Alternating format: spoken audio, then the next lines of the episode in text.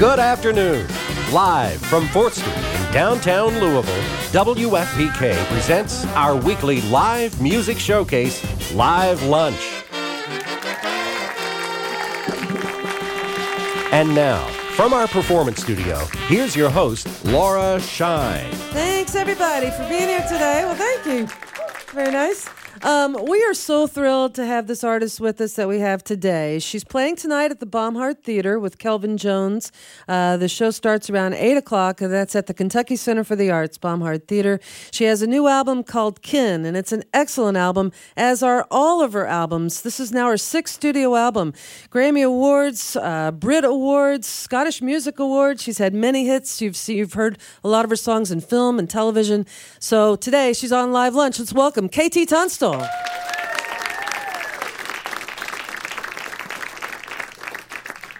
Well, hello, everybody.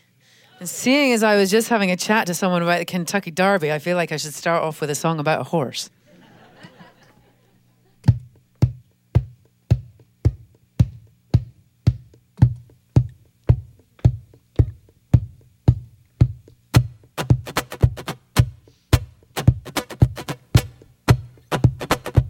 For those listening, by the way, this is more of a visual thing of how this starts. I am live looping people.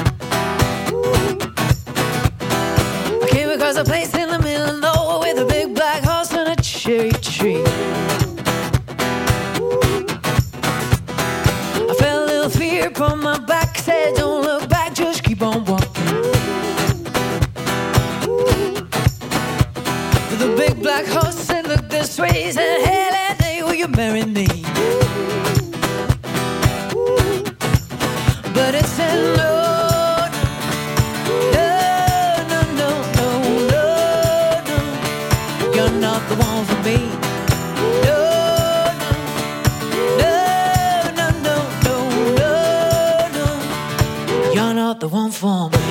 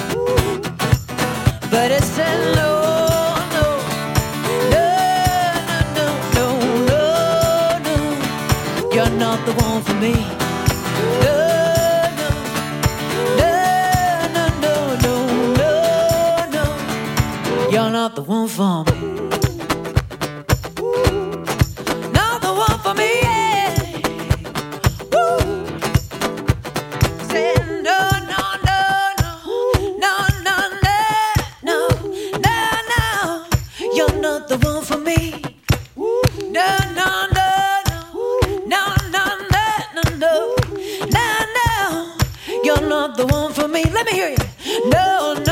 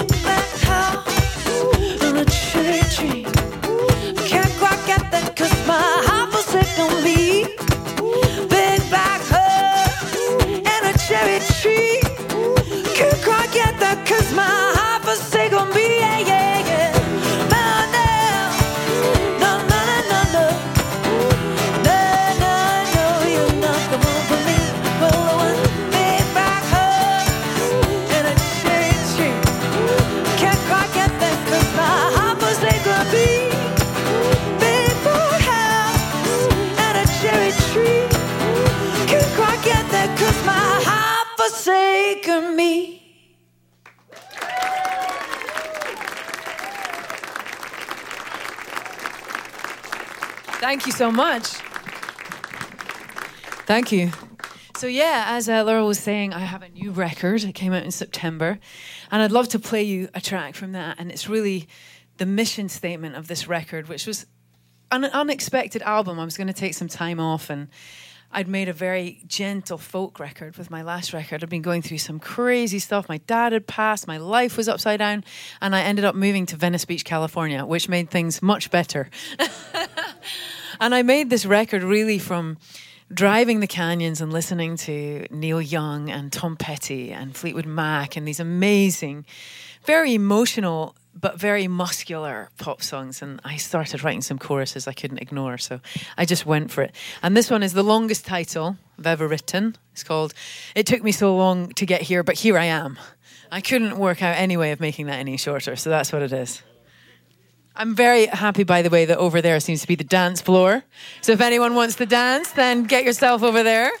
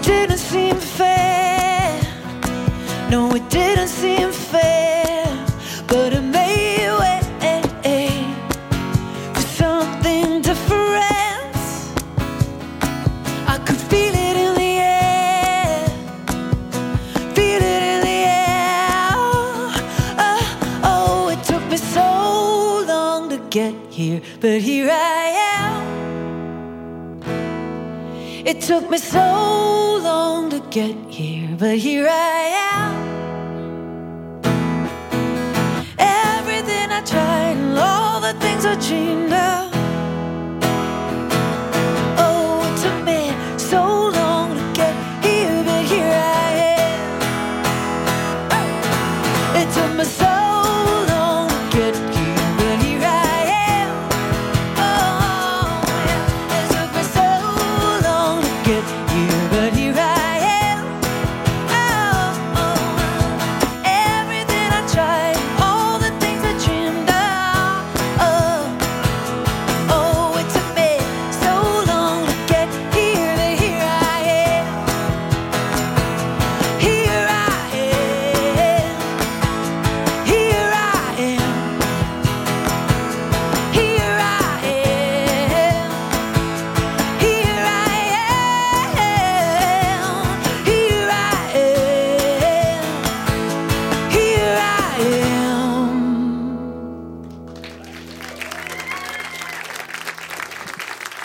Thank you. KT Tunstall on WFPK's Live Lunch. Sounding great. You can also see us live right now on Facebook. Uh, WFPK's Live Lunch series is made possible by contributions from listeners like you. And thanks also to the City Cafe with citywide delivery for any event for providing lunch for our members today. Next week on Live Lunch, we've got some uh, Kentucky country music with Jericho Woods, and they are great. Uh, that is next week on Live Lunch. You can go to WFPK.org, see who else is coming in the next few weeks, and listen to past programs there as well. Tonight at the Bomhard Theater, uh, KT Tunstall is playing. Her new release is called Kin, and uh, sounding great, KT. Thank just you so much. So good. We're just so thrilled to have you here, and I'm really glad. I mean, you started out with with your first big hit, the start of today's show, "Black Horse in the Yeah. Cherry Tree." That song was a life life changer, It game was changer, life wasn't it? And um, if any of you haven't seen looping before, it's a really very simple gadget that what I play gets recorded, and then you have to basically tap dance your way through the rest of the song, making sure you're tapping in time. Otherwise, it sounds terrible. The but song, yes, that was a huge part of it. Really, was was the visual aspect of it that people could see what I was doing. And I think a lot of people hadn't seen that before. At the time when you recorded it, you Exactly, mean? Oh, yeah, okay. yeah. And and its first appearance, the song was on the uh, Jools Holland show. Yeah, exactly. And and I mean, you had been in bands prior to that. You'd been, you know, going for it and trying, Yeah. and then that Yeah, happened for ten years. For ten that, years yeah. prior to that, to yeah. 2004, and then so then what happened after that? After the appearance of that song? Well, it was really funny because I was playing this Jools Holland show and I was doing something that I've been doing in coffee shops for a few years, maybe a couple of years, because I basically got the looper after I'd recorded the record because I really wanted that rhythm that's in my music and I'd recorded the album with other instruments and I just was feeling like Phoebe from Friends with this guitar and I just had to have something else going on. And so a friend of mine had a loop pedal and I got going and I probably was using it for around a year before the Jools Holland thing came up and the re- the record had been made and um, I got a very last minute call to do Jools Holland, and uh, someone else had dropped out, and I, of course, jumped at the chance. And I'm on with Anita Baker, Jackson Browne, and The Cure. Oh my gosh! I mean, wow. it was just—it's the first time I'd ever been on television. wow. I was, and because it, I'm so glad it was last minute because I didn't have time really to get nervous about it. And I'd been doing this myself and setting it up myself in little bars and coffee shops, so I wasn't. I mean, I was a little nervous for the TV, but I knew what I was doing, and the reaction was insane. I mean, people seemed completely. uh, Just delighted by how I was making my song, and really, that song was born from learning how to use this.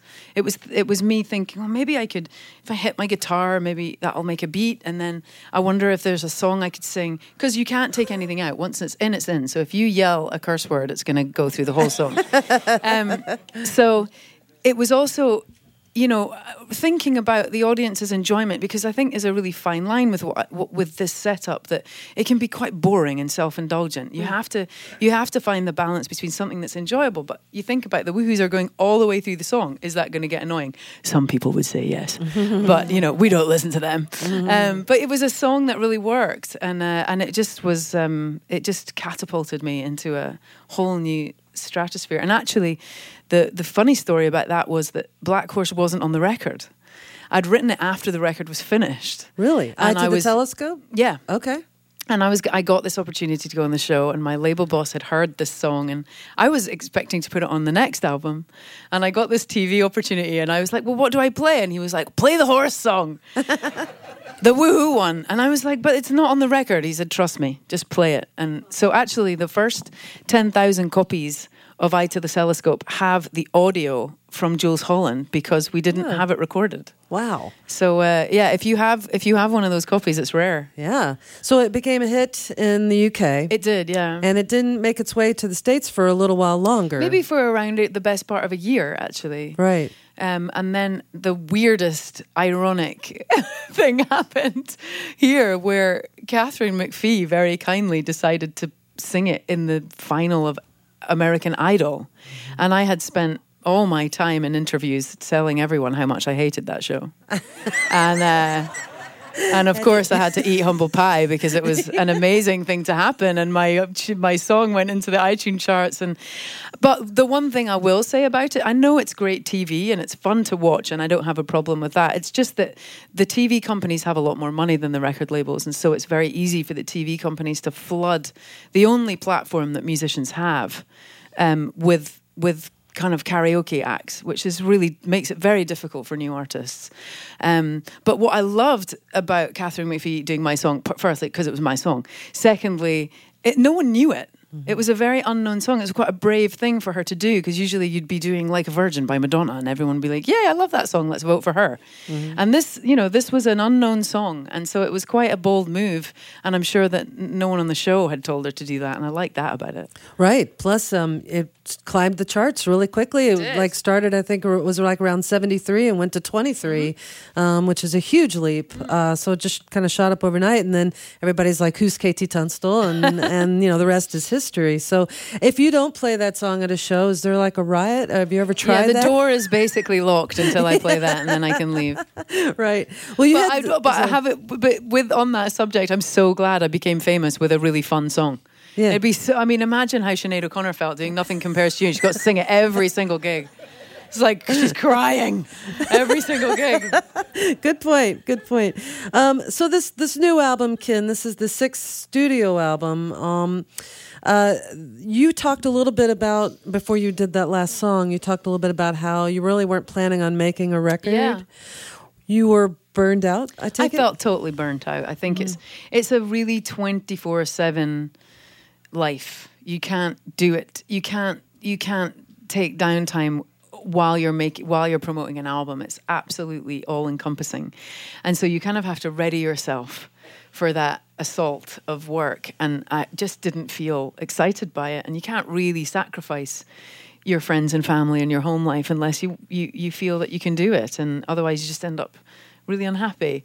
And and I guess that had sort of happened to me back in London, um, and I'd had a quite an quite an epiphany that I really realised that I was very defined by this music. It was all I'd done since I was fifteen. Wow.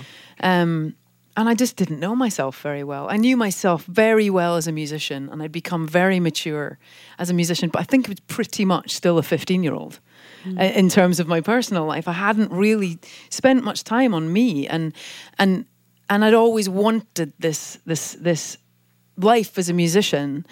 But of course, your needs and wants will change as you get older, and I think I I achieved that success. I was, like, and it's very weird. I mean, you, it's hard to say it without sounding totally um, ungrateful. But when you achieve a dream that you've had, it's quite discombobulating because that dream's been driving you, and when you achieve it, you're like, oh, well, the drive's gone and maybe there's something else I want to do.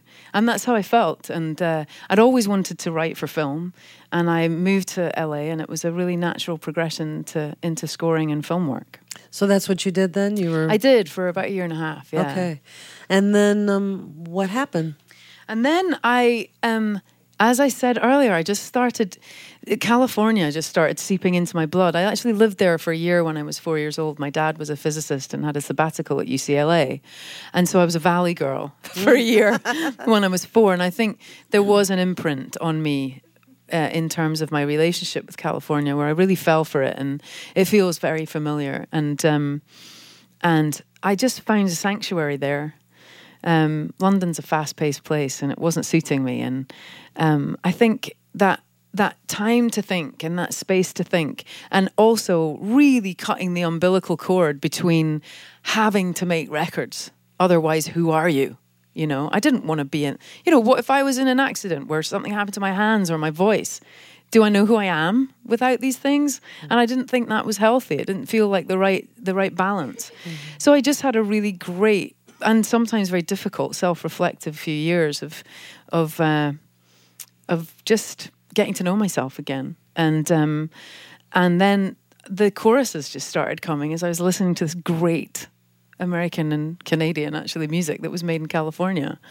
Um, and uh, I couldn't ignore it because if it was my, my my last album before this one was a folk record, um, and I think if I'd been writing material similar to that, I would have just banked it and carry on carried on with what I was doing. But this new stuff felt like the a- the real spiritual follow up to the first record. It fe- mm. it feels in many ways like my second album, and it's not to badmouth the others at all. I'm really proud of them, but it just it does feel a little bit like it took me three records to make my second record. Maybe, yeah, because Yeah. you, you know you're changing. you I think it's about being carefree again. Mm. It's about coming at it with no agenda, no pressure, not worrying about what radio wants or what what you know your fans want. Even it's just really making stuff that that pleases you, and mm-hmm. that's that's how it translates the best. It's the on, most honest place for it to come to, come from. Sorry. Yeah. Well, the new album's called Kin. Again, KT Tunstall is our guest here on WFPK's Live Lunch. She plays tonight at the Bomhard Theater. Let's hear a couple more songs. Yeah, well, I'd love to to play you something from that last album, which which began a not only a personal journey, but a great relationship with the American desert and landscape. And I went down to Tucson, Arizona, to make this record. And this was uh, written right in the middle of some difficult stuff. So anyone having a difficult time at the moment, this is definitely for you.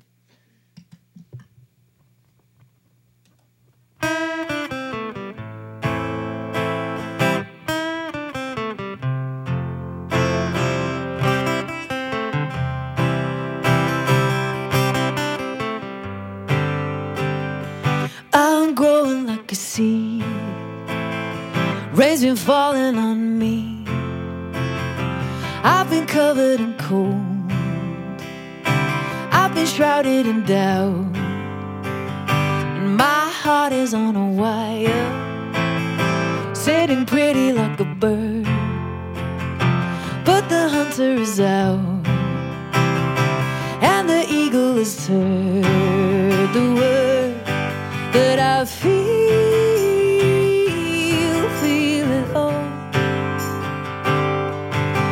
I feel, feel it all. I'll look into the sky and I'll be listening to the stars and maybe thinking of you and wondering where you are. And Do you know what you've done for me? You made my branches grow. Now they can play with the wind. And they can carry the snow. And they can feel,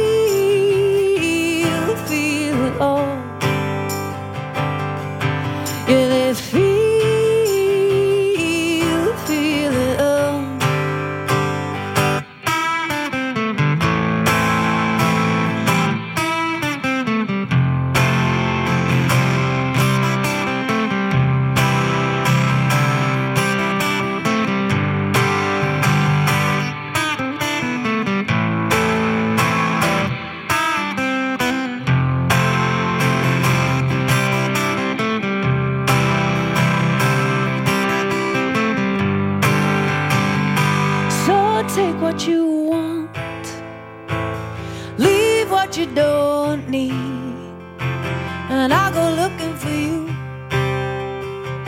Keep your eye out for me, cause our hearts are on a wire,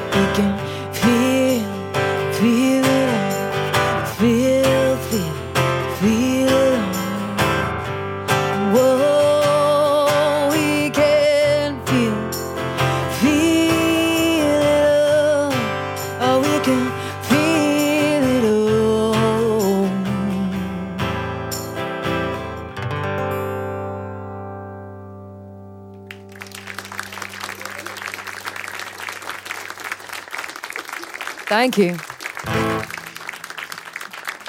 So I'll play now. Play you a song from my actual second record. So not to di- not to diss my second record at all. Um, and this one is going to feature something very exciting that I think you're going to be pretty blown away by, and that's my quite bad beatboxing. It's really quite bad. I think you're going to be amazed. Here we go.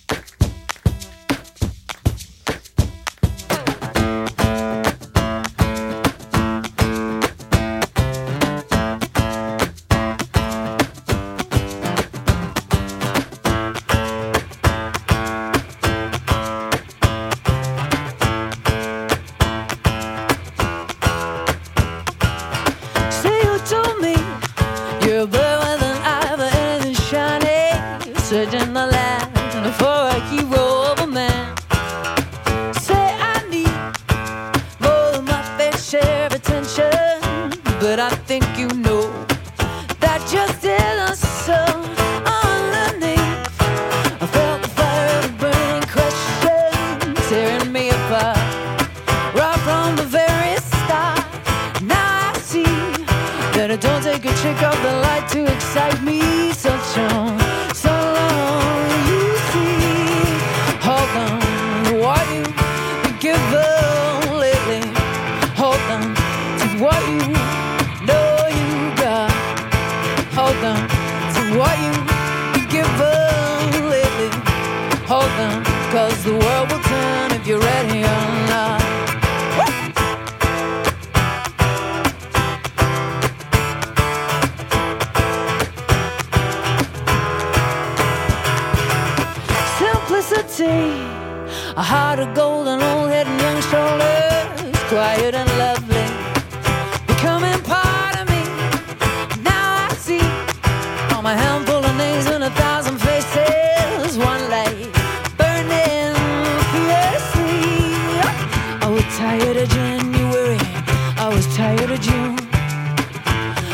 a change a coming.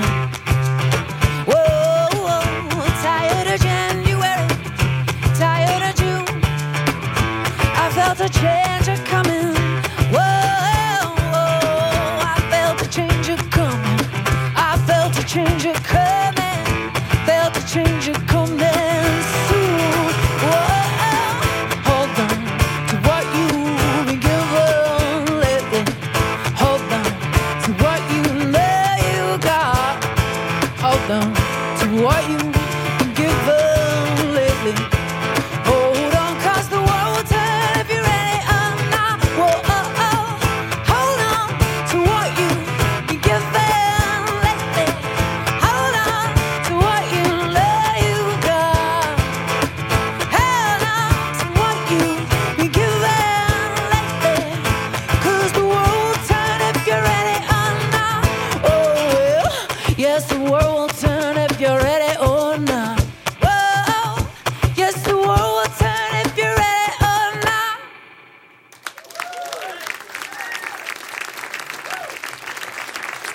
On WFPK's Live Lunch, and she plays tonight at the Bomhard Theater.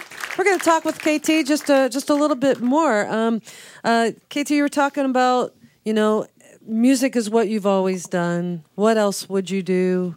Um, you talked about maybe writing for film, but I understand you also have a pretty strong uh, interest in environmental issues. Yeah. And science too, right? Yeah, vicariously, definitely through my dad. I like to think that I knew anything about physics, but I didn't. It was just he did.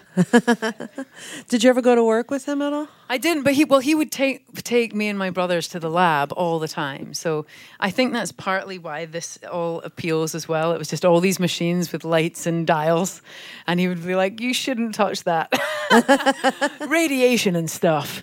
Um, so it it was definitely I, I, there was an amazing experience when I was young where my mum didn't know about this until a few years ago, where my dad. I, I don't know if you know this, but physicists tends to be slightly reckless. I did Um, not know this. They're kind of the rock stars of the science world, it seems. And uh, th- my dad would uh, the, the the liquid nitrogen came on these big canisters, and uh, he would take the canister off, and they were on these little of triangle trolleys because they're so heavy. He'd put I was about four, three or four, and he'd put my my me and my big brother on the trolley, and there was these linoleum floor corridors, and we were in there at night, so the lighting was really low, and then he'd he'd push us and he'd go don't touch the floor. Oh and he'd slowly push the trolley and then he'd sloosh liquid nitrogen down the hallway and it was just like this it was like being in a 1980s Duran Duran video. It was absolutely amazing like dry ice and you could see all these crazy bubbles and obviously we would probably have had a terrible accident had we but we never fell off. My dad you know my dad did the probability you know he scared us enough that we were careful the graph worked and it was fine So the, the ti- even the title to the album, "Eye to the Telescope," is a nod to him, right? Yeah, he used to also take us to the observatory uh, at St Andrews University in Scotland, where we grew up. So I remember being sort of seven or eight years old and being taken out of bed in the night, in the middle of the night, and taken to the observatory to see Halley's comet. Wow.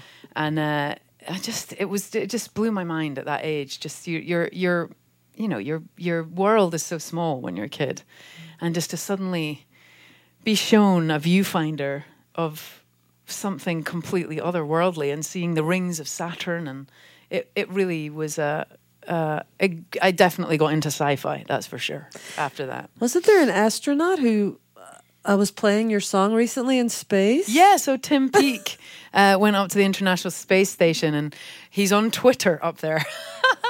So he was doing this song of the day and uh, and yeah he played other side of the world um, from so space cool. which was just a huge a huge honor I give I'm hard to imagine Yeah.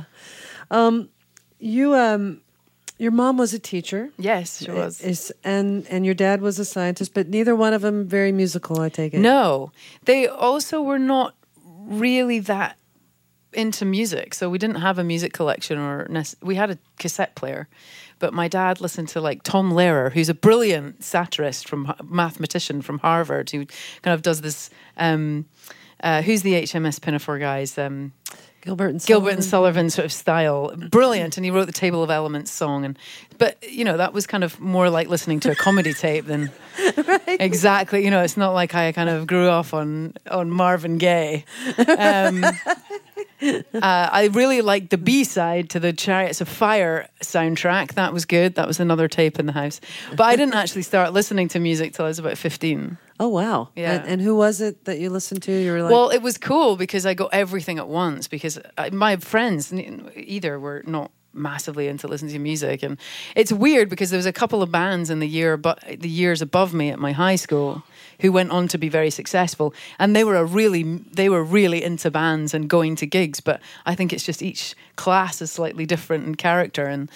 Um, so I think the first thing I saw on TV that re- I mean I liked Wham and I liked Madonna and I liked Lamal and all that and Whitney Houston. There was amazing songs. You know, watching Top of the Pops and watching what's in the charts. There's some Duran Duran, as I said before, just great music. But I wasn't really. I, it didn't make me want to be a musician.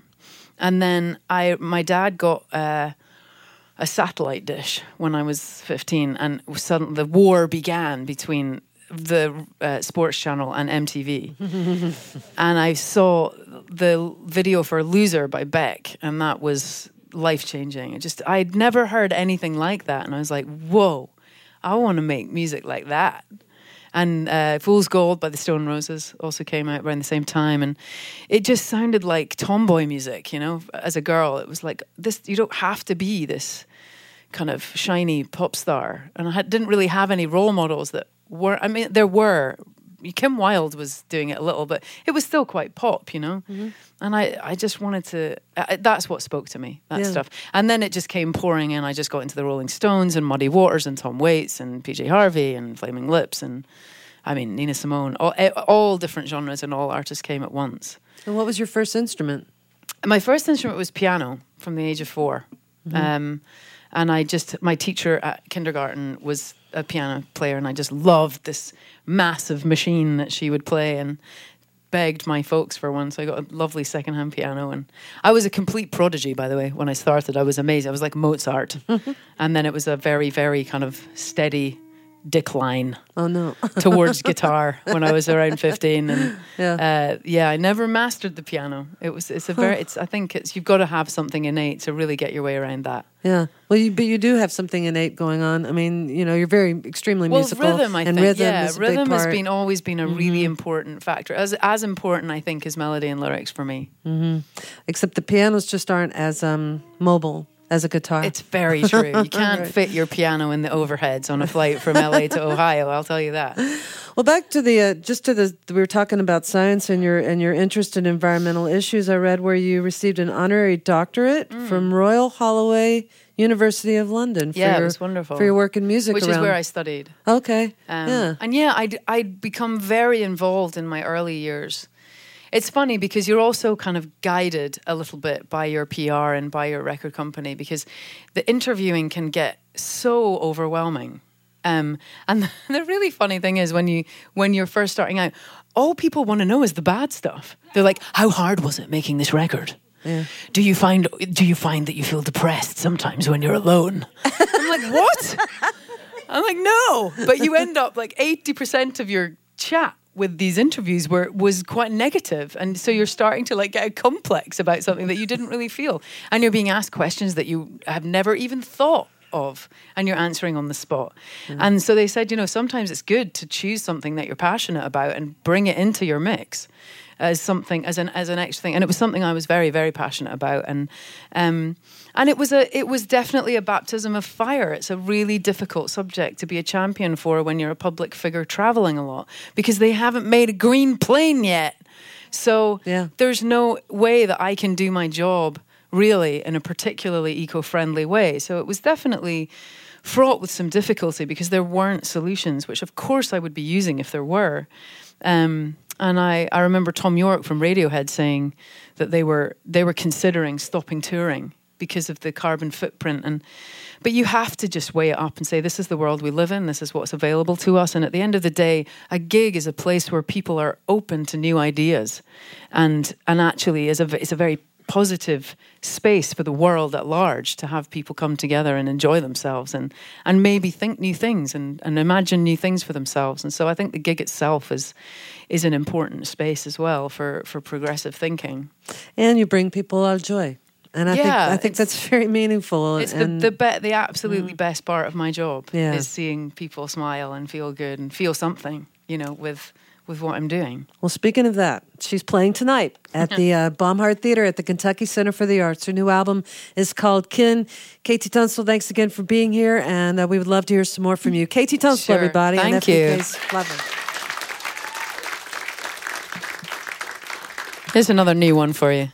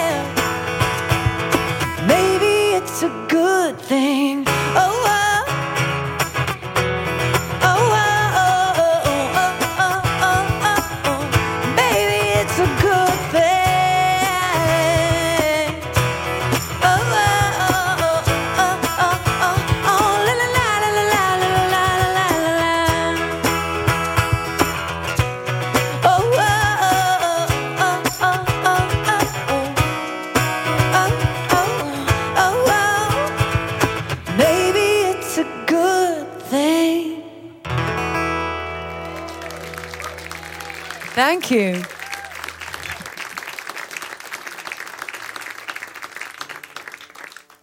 So I feel like um, so being a songwriter is a little bit like being a juicer where you put things out and something else comes out. And you put things in it, something else comes out, and you just hope it's not brown. so this is what happened when I was listening to Bo Diddley and Patti Smith on the same day.